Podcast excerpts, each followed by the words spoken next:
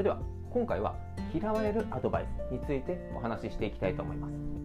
僕は現在3社と業務提携をしながら個人で電子書籍を書いたりとかオーディオブックを収録したりとかという生活を送っています。その中の1社では社内の人間関係従業員が望んでいること経営者の方が伝えたいことという部分の橋渡し橋渡し役として双方の話を聞いたりお互いの意見をこう噛み砕いて相手に伝える、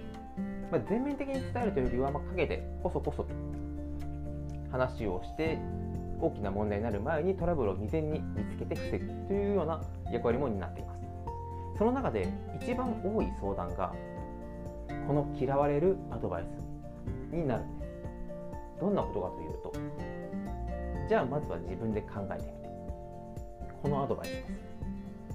どうでしょう？このアドバイスは別段何が悪いの？というような印象を持たれると思います。僕自身きっと意図があって話してるんだろうな。という認識もありますし逆にそういったアドバイスをもらったらあじゃあ自分で考えよう。としてある程度考えてっていうふうに思っていたんですがこれは相手の立場や状況によって実は嫌われるアドバイスに変わる。ということが分かりました。それは相手がまだ何も分かっていない状況でしたり相手が今からやろうとしていることの全体像がつかめていない場合そういった時はいや自分で考えろと言われても何から考えていいかわからないから聞いたんだとか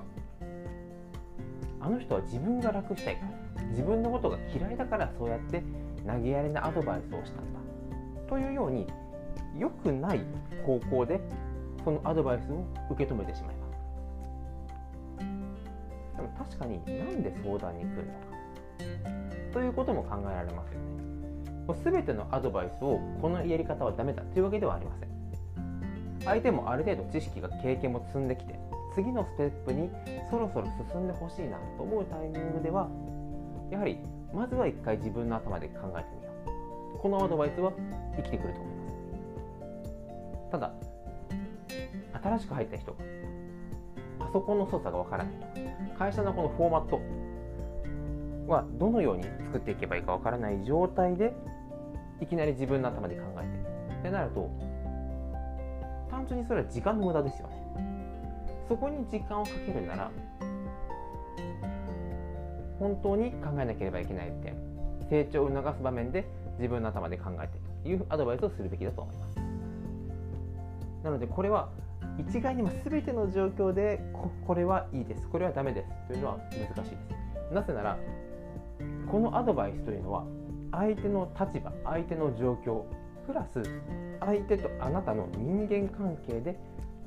受け取り方が大きく変わってくるからです。いつも細かい部分から相談乗れたりとか分かりやすく噛み砕いて指示を出せる方からのまずは一回自分で考えてみてというアドバイスは自分の成長を促そうとしてくれていつも細かく質問してアドバイスしてくれる先輩がそういう言い方をするということは自分にもきっとできる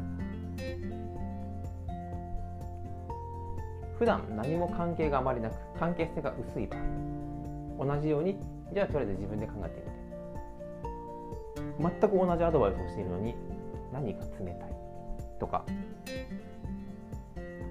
あの人は自分のことばかりで周りを見てない周りをサポートしようとしないんだ。というようなネガティブな印象を持たれがちになります。これは実際僕自身が会社員として働いていた 3, 3社ですね。3社。または今提携させてもらっている3社。以外にも営業で回った訪問先の従業員の方、まあ、管理職という方も含めて1回は必ず出てきますね。でストレスの原因としては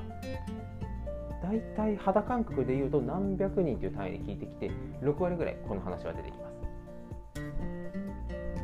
なのでやっぱりモチベーション下げたりとか人間関係を崩してしまう。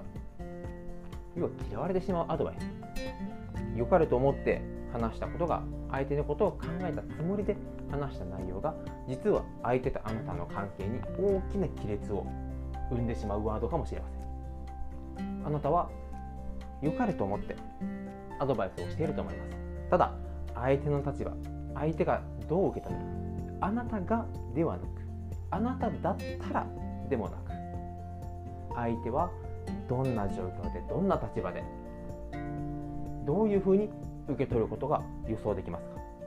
もし分からなければそれは相手はまだまだ理解していない証拠です。相手は普段どういった仕事の取り組み方をしているのか。